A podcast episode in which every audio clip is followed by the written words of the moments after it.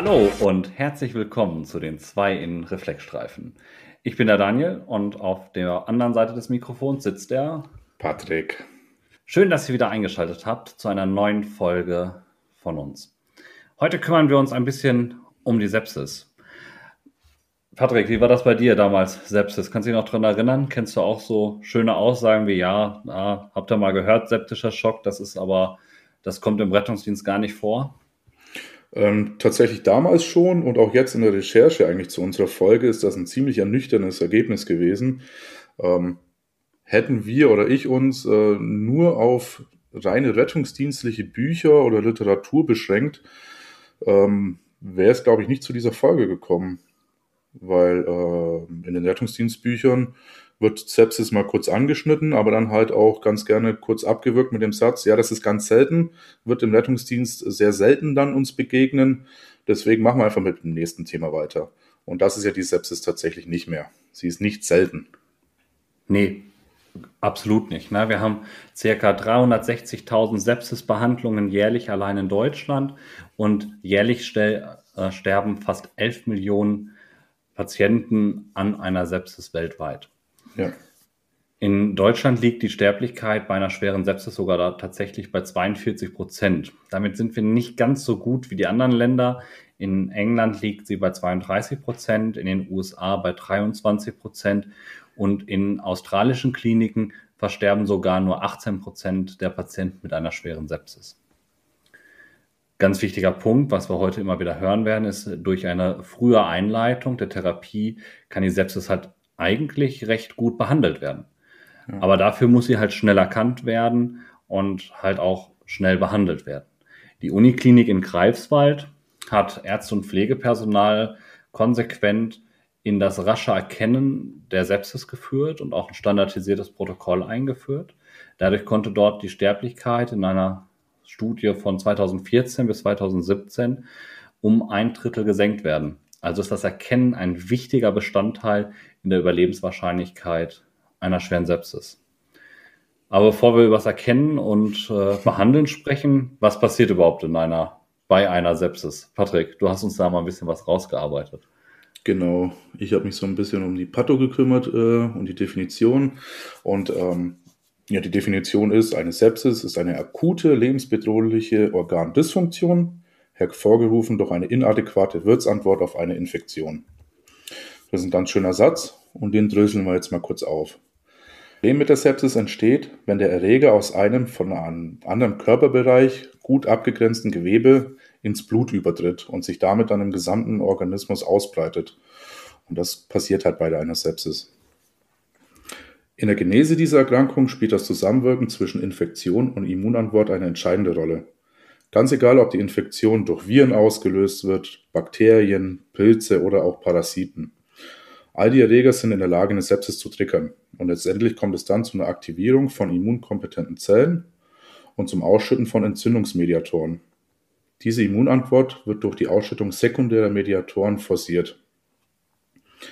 Was wichtig ist, Neben der Entzündung finden auch antiinflammatorische Reaktionen statt. Dies geschieht durch die Bildung von antiinflammatorischen Substanzen, durch Leukozyten und durch programmierten Zelltod, also die Apoptose. Es kommt zur Aktivierung des Gerinnungssystems. Gleichzeitig werden physiologische Antikoagulantien in ihrer Wirkung gehemmt. Und daraus resultiert dann die disseminierte intravasale Gerinnung. Und was jetzt ganz wichtig ist, die daraus freigesetzten zytotoxischen Substanzen wirken nicht nur antimikrobiell, sondern schädigen auch die Endothelzellen. Und das bedeutet konkret, durch die Endothelzellschäden kommt es zu einer Störung von Mikrozirkulation und das führt wiederum zu einem Kapillarleck und daraus wiederum resultiert dann der Austritt von intravassaler Flüssigkeit in das Interstitium. Und daraus kann sich dann natürlich eine massive Volumenverschiebung ergeben und dann mit auch ein ausgeprägter Volumenmangel. Ja, weil die Endothelzellen, das ist ja sowas wie die Teflonbeschichtung in der Pfanne. Und äh, wenn die weg ist, ist halt doof dann. So, und zusätzlich zu diesem Flüssigkeitsverlust über das Kapillarleck erfolgt die endotheliale Freisetzung von Substanzen mit ausgeprägten vasodilatorischen Eigenschaften. Und das ist wiederum wichtig, wenn wir über den septischen Schock sprechen weil daraus entsteht natürlich dann eine arterielle Hypotension Und das ist ja so eine, ja, oder die charakteristische Eigenschaft des septischen Schock. Dadurch verringert sich dann die kardiale Vorrast und der fehlende venöse Rückstrom zum Herzen. Und das alles spielt eine große Rolle für den Verlauf und die Therapie des Patienten. Denn letztendlich ähm, erfolgt durch diese ausgeprägte äh, kardiozirkulatorische Störung dann natürlich die Organperfusion und die Mikrozirkulation, die gestört ist. Ne, kommt halt nichts mehr an. Und als Konsequenz daraus entsteht dann das Multiorganversagen. Und das ist natürlich dann die häufigste Todesursache bei Sepsispatienten. Ähm, wenn wir darüber sprechen, wie eine Sepsis ausgelöst wird, ähm, müssen wir auch darüber reden oder können wir darüber reden, welche so die meisten ähm, Erreger sind und äh, die meisten Gründe, warum es zu einer Sepsis kommt. Und äh, tatsächlich ist mit 46,6 Prozent eine Pneumonie der größte Auslöser. Danach kommen gastrointestinale Infekte mit knapp 30 Prozent, wenn man es aufrundet. Danach kommen schon die Harnwegsinfekte und tatsächlich dann auch infizierte Katheter mit bis zu 5 Prozent. Ja, und ähm, tatsächlich die häufigsten Bakterienerreger sind der Escherichia coli, Staphylococcus aureus, Streptokokken und tatsächlich auch Pseudomonas. Begegnet uns ja auch häufiger. So, generell kann so eine Sepsis natürlich jeder treffen oder jeden treffen. Ne? Das kann wirklich jeder Mensch bekommen. Aber auch hier gibt es wieder gewisse Risikogruppen. Und ähm, dazu zählen Menschen, die eine Chemotherapie bekommen. Die sind natürlich sehr immungeschwächt.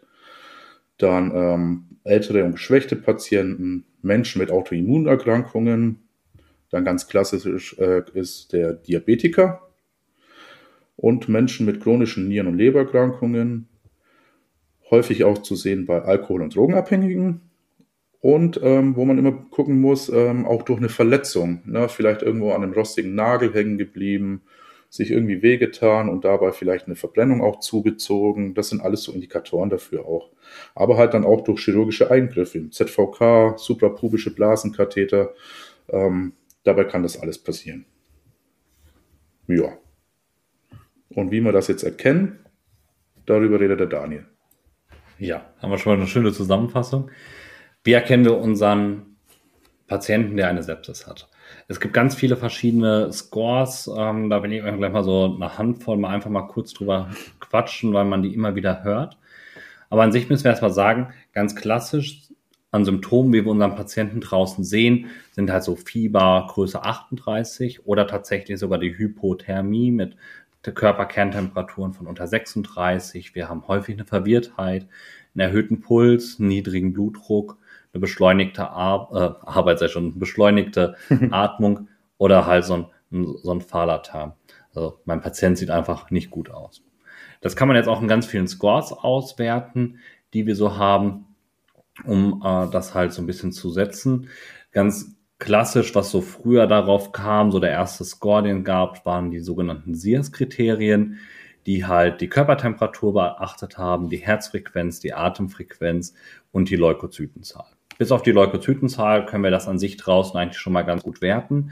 Aber bei den SIAS-Kriterien ist tatsächlich das Problem aufgetaucht, dass einer von acht Patienten durch dieses Schema halt durchgerutscht ist vor allem innerklinisch halt.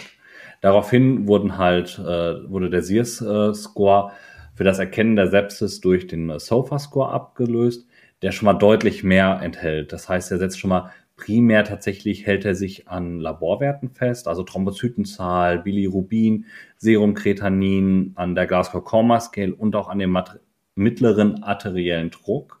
Also GCS und MAD können wir tatsächlich ja draußen noch messen, aber der Rest nicht. Das heißt, das Sofa wird für uns schon mal nicht so einfach machbar sein. Eigentlich eher gar nicht. Das heißt, Werte können auch da, das ist das nächste Problem. Diese Werte können auch aufgrund von Vorerkrankungen erhöht sein. Dadurch ist ein Erkennen in der Notfallsituation, in der Notaufnahme sogar auch nicht ganz so möglich. Und halt für uns eh komplex, für ein schnelles Screening eigentlich nicht angedacht und schwer. Also für uns im Rettungsdienst das reine Sofa schon mal nichts. Das hat man so ein bisschen verbessert und gesagt, wir müssen präklinisch Patienten besser erkennen, beziehungsweise als ähm, sowohl präklinisch wie aber auch im Erstkontakt außerhalb der Intensivstation, also in der Notaufnahme, muss die Sepsis früh erkannt werden. Denn wir haben ja gerade schon aus den Zahlen von der Uniklinik in Greifswald gemerkt, dass ein frühes Erkennen und ein schneller Beginn der Therapie das Outcome des Patienten deutlich verbessert. Also wurde der sogenannte Q-SOFA, also Quick SOFA Score, ähm, eingeführt, der uns das nach zumindest das Ersteinschätzen deutlich schneller macht. Dieser setzt an an der Atemfrequenz. Als Merkmal ist dort eine Atemfrequenz größer 22, ein systolischer Druck von unter 100 und die akute Bewusstseinsstörung reingesetzt. Sollten, also in der klassischen Literatur steht da drin, sind zwei von drei Kriterien erfüllt. So ist eine, eine, ähm, eine Sepsis schon mal gar nicht ganz auszuschließen. Hat im Groben und Ganzen, wenn wir das rein, rein innerklinisch sehen, keine deutlichen Vorteile zu den SIERS-Kriterien. Denn wenn man das sozusagen darauf setzt, wurden bei über 30.000 Patienten in einer Studie beim Q-SOFA nur circa 60 Prozent der Patienten sauber erkannt. Das ist nicht viel, sind immer noch durchgerutscht. Ja. Da hat man innerklinisch zumal zusätzlich das Laktat dabei gemacht, das heißt Q-Surfer plus Laktat. Haben wir schon mal deutlich bessere Ergebnisse gehabt, aber selbst die Altsiers-Sachen waren immer noch okay, waren immer noch besser von den, von den Ergebnissen. Für den Rettungsdienst ist Q-Surfer aber trotzdem gut geeignet. Wir müssen nur, glaube ich, ein bisschen davon weggehen, dass wir unbedingt zwei von diesen, ähm, von diesen Punkten haben wollen.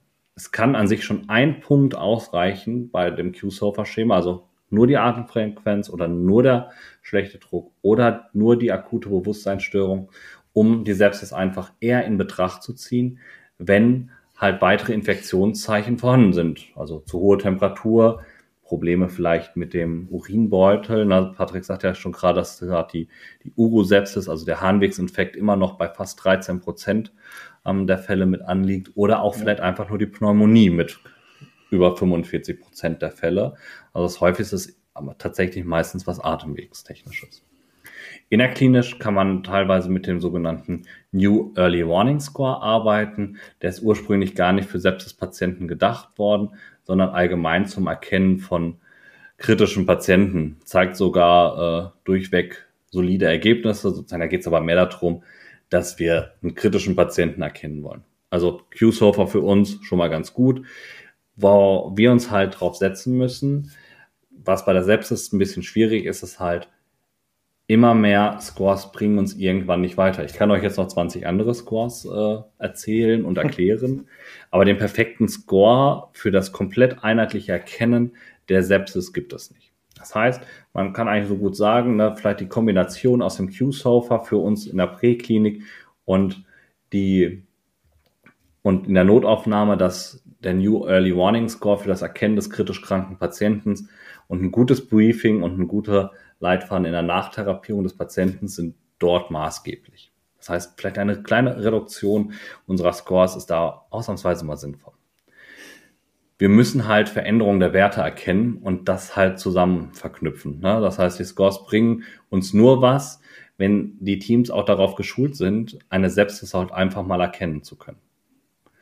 Und das müssen wir auch klar und deutlich kommunizieren als Teams. Sagen, okay, guck mal, das und das haben wir, das könnte eine Sepsis sein. Lasst uns das therapieren. Was sagt ihr dazu? Das heißt, im Groben können wir halt sagen, wir müssen frühzeitig erkennen mit den Mitteln, die wir im Rettungsdienst haben und das können wir mit dem Q-Surfer-Score am besten, weil wir können sehr gut Frequenz auszählen, wir können guten systolischen Blutdruck messen und wir können feststellen, hat der Patient eine akute Bewusstseinsveränderung. Wie sieht denn jetzt unsere Therapie aus? Na, wir haben immer gesagt, in der Literatur, in dieser rein Rettungsdienst-Ausbildungsliteratur steht ja viel noch, ja, das machen wir, ist alles egal, das machen wir nicht so wirklich im Rettungsdienst, das erkennen wir auch nicht. Gerade durch Q-Surfer haben wir festgestellt, die Sepsis draußen können wir erkennen. Und ich glaube, wenn wir so drüber nachdenken, so selten ist, der, ist die Sepsis vielleicht doch nicht, wie wir sie im Unterricht gelernt haben. In den wenigsten Bereichen im Rettungsdienst werden halt adäquate Antibiotika vorgehalten. Das ist ja eigentlich das, was nachher so das Große und Ganze ja lösen soll. Wichtig ist halt das Erkennen, das sagte ich gerade schon, und die darauf resultierende Entscheidung des Transportes in die nächstgelegene geeignete Klinik. Und dort muss dann innerklinisch schnell der Beginn starten. Aber wir können draußen was machen. Denn die Therapie zweigt sich in zwei Pfade ab. Zum einen in die äh, symptomatische Therapie und in die kausale Therapie. Im besten Fall starten die beiden schon parallel. Ihr werdet gleich merken, mit dem zweiten Teil der kausalen Therapie können wir nur selten starten.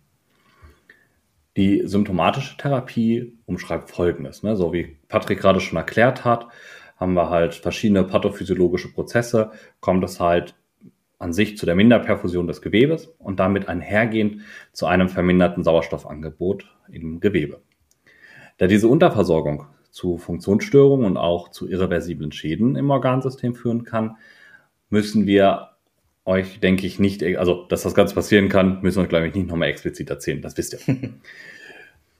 Mit der symptomatischen Therapie im septischen Schock verfolgen wir halt das Ziel, möglichst rasch wieder ein ausreichendes Sauerstoffangebot im Gewebe bereitzustellen.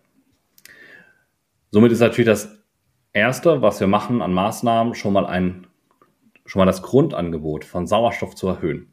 Dies können wir schon mal am einfachsten machen, indem wir hochdosiert Sauerstoff in den Patienten schieben oder den FiO2 schon mal deutlich erhöhen.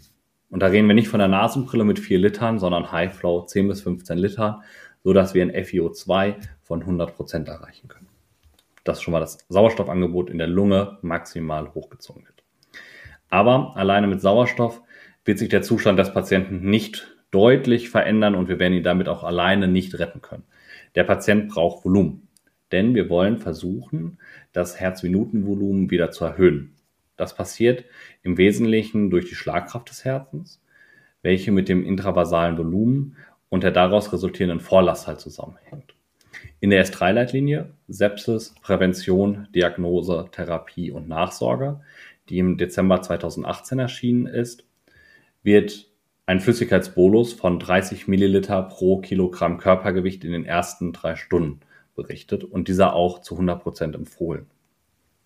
Also wir brauchen schon mal Zugang. Und ganz wichtig, es ist ein Notfallpatient, das ist ein kritisch kranker Patient. Also gegebenenfalls auch Notarzt schon mal mit dazu holen, je nachdem, wie natürlich der Weg zum Krankenhaus ist wieder und wie der drumherum Zustand ist. Die können aber schnell schlecht werden. Dieses kann und soll auch bei der sepsisinduzierten Hypoperfusion mit einer kristalloliden Lösung halt passieren, dass diese Volumengabe. Also wir geben Volumen, keine NaCl nach Möglichkeit, sondern wirklich eine vernünftige kristalloide Lösung geben. Wir müssen jetzt nicht diese 30 Milliliter pro Kilogramm Körpergewicht ad hoc reinkloppen, aber der braucht Volumen, denn wir wollen ein Ziel haben, und zwar die Verbesserung des Patienten. Wenn wir unsere Behandlungsphase, äh, Behandlungspfade für Notfallsanität haben, mal anschauen, finden wir tatsächlich in den meisten unterdessen sogar einen Therapiestrang für die Sepsis. Wir haben mal uns Berlin angeschaut. Dort soll ein systolischer Blutdruck von, soll bei einem systolischen Blutdruck unter 90 mm Hg die forcierte Infusionstherapie beginnen. Die geben dort 20 bis 30 Milliliter pro Kilogramm Körpergewicht intravenös ja. vor. Die Nun-Algorithmen aus Niedersachsen empfehlen das gleiche Vorgehen. Das heißt, wir haben da schon mal für die Notfallsanitäter ein gutes Standing, womit wir schon mal starten können. Mit der Volumentherapie wollen wir einen mittleren arteriellen Druck von 65 mm Hg erreichen. Ich denke, die Formel ist jedem bekannt. Ne? Patrick, MAD, wie rechnen wir ihn aus? Alter, ernsthaft? Weiß man nicht ad hoc, ne? Ist auch kein Problem. Also die rechnerisch einfache Formel dafür wäre zweimal Diastole plus Systole geteilt genau. durch drei. Ganz Mir zeigt einfach. das das Gerät immer an. Genau, die meisten EKG-Monitore können den Wert jedoch auch selber ausrechnen und können ihn euch anzeigen. Ähm, ich kenne es aus der, wir kennen es von der Zoll X-Serie, da steht es unten immer so schön in Klammern der MAD mit bei, wenn wir ja. maschinellen Blutdruck ähm, gemessen haben. Beim C3 kommt es ein bisschen immer darauf an, wie ihr den eingestellt habt. Das kann man sich aber auch auf ein Feld legen. Bei den anderen Geräten weiß ich es nicht. Beim Livepack wird es auch automatisch, meine ich, ange ausgerechnet und angezeigt, wenn ich es richtig im Kopf habe. Also guckt, das ist tatsächlich dort ein relevanter und interessanter Wert. Bei denen wollen wir halt über 65 haben. Denn sollte der MAD, also der mittlere arterielle Druck, unter 65 mm Hg liegen, wird zusätzlich zur Volumengabe auch die Katecholamingabe empfohlen. Also wir brauchen da jetzt wieder unseren Notarzt. Das ist klar, das ist keine reine Maßnahme Notfallsanitäter mehr. Jo. Mittel der Wahl ist da das Norepinephrin, also Aterenol als Handelsname jetzt mal reingeworfen. Hierdurch soll der sepsis-induzierten Vasodilatation direkt entgegengewirkt werden.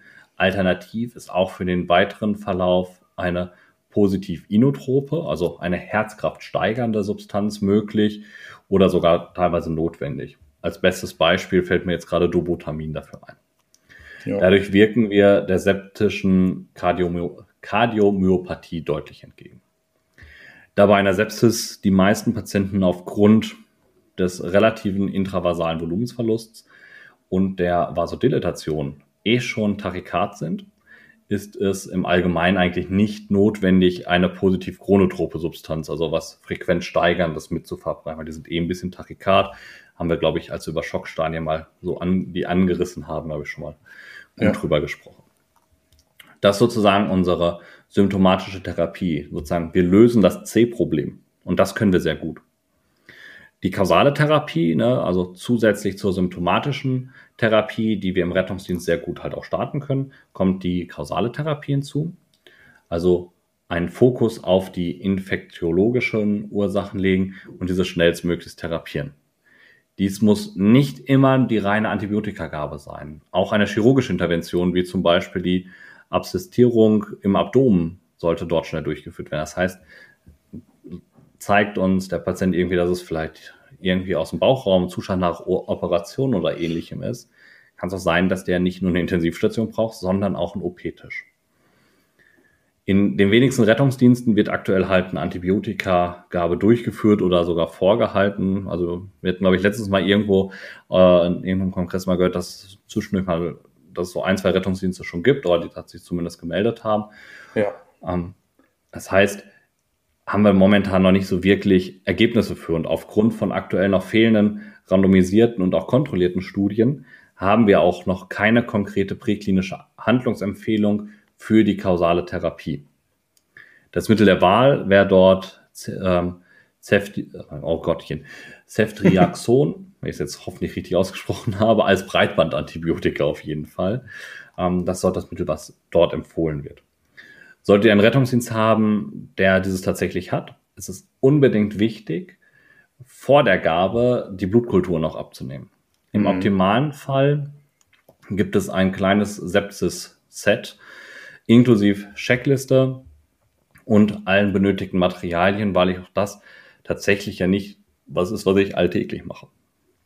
Also da solltet ihr euch so ein bisschen nochmal mit dem Material, wenn ihr es haben solltet, auch nochmal beschäftigen. Guckt, was ist da drauf, in welcher Reihenfolge muss was angewendet werden, denn die Blutkulturen sollten halt wirklich vor der Antibiotikagabe gesetzt werden. Was in den medizinischen Handlungsempfehlungen für Notfallsanitäter im Land Berlin, wie aber auch in den Nun-Algorithmen aus Niedersachsen steht, ist der rasche Transport in eine geeignete Klinik. So werden wir es auch in allen anderen Leitfäden für die Notfallsanitäter immer wieder finden. Also nicht lange vor Ort aufhalten, sondern den Transport des Patienten da wirklich nicht aus den Augen verlieren. Auch hier sollte nach Möglichkeit vielleicht an einen Maximalversorger gedacht werden mit Intensivkapazität. Ne? Ist tatsächlich nicht verkehrt, denn es handelt sich um einen kritisch kranken Patienten. Den müssen wir natürlich stabilisieren. Trotz aller Stabilisierung dürfen wir nicht den Transport in die Klinik ähm, vergessen, denn wir müssen frühzeitig beginnen, am besten in den ersten Stunden ähm, so viel Therapie schaffen wie möglich. Dann haben wir ein äh, gutes Outcome für den Patienten. Ja, das ist unsere Therapie von Sepsis-Patienten. Wir können nicht ganz so viel machen, für uns ist Volumen wichtig und das C-Problem lösen. Patrick, fass uns das nochmal als Take-Home zusammen. Also die Take-Home-Message. Äh, die Sepsis ist hochgradig tödlich und eine akute Erkrankung, also ernst nehmen.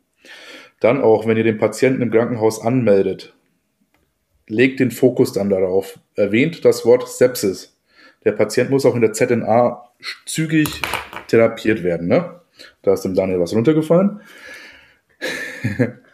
so, dann natürlich auch an die Sepsis denken in euren Einsätzen. Manchmal sind die Symptome recht diffus aber die haben ja auch den ein oder anderen Score dazu, wie zum Beispiel QSOFA. Ne? Und auch der Verdacht einer Infektion oder die bestätigte Infektion mit dem Symptom, da kann man sich schon mal Richtung Sepsis bewegen. Also unbedingt dran denken und das dann auch übergeben. Für mich ist so der stärkste Indikator immer so die Atemfrequenz, weil wer schnell atmet, der muss irgendein Problem haben. Dann wichtig im Einsatz selbst, die Sepsis oder den Verdacht darauf auch im Team kommunizieren und alle im Team ne, darüber unterrichten, dass das jetzt ein kritischer Patient ist oder sein kann. Ja, nicht jeder, der eine beginnende Sepsis hat, ist immer hoch äh, ähm, krank vor Ort, aber wie Daniel schon gesagt hat, kann sich im Verlauf auch sehr, sehr schnell ändern. So, ist der äh, Patient instabil oder gar im septischen Schock, dringend den Notarzt nachfordern. Dann natürlich implementieren von einem IV-Zugang. Vielleicht sind zwei manchmal besser. Und wie Daniel gesagt hat, 30 Milligramm Volumen pro Körpergewicht, äh, Kilogramm Milliliter. Körpergewicht laut äh, Milliliter. Oh, ja, Milliliter. Na, kein Nazel. Nazel ist zum äh, Nudeln kochen. Vollelektrolytlösung, Kristalloide.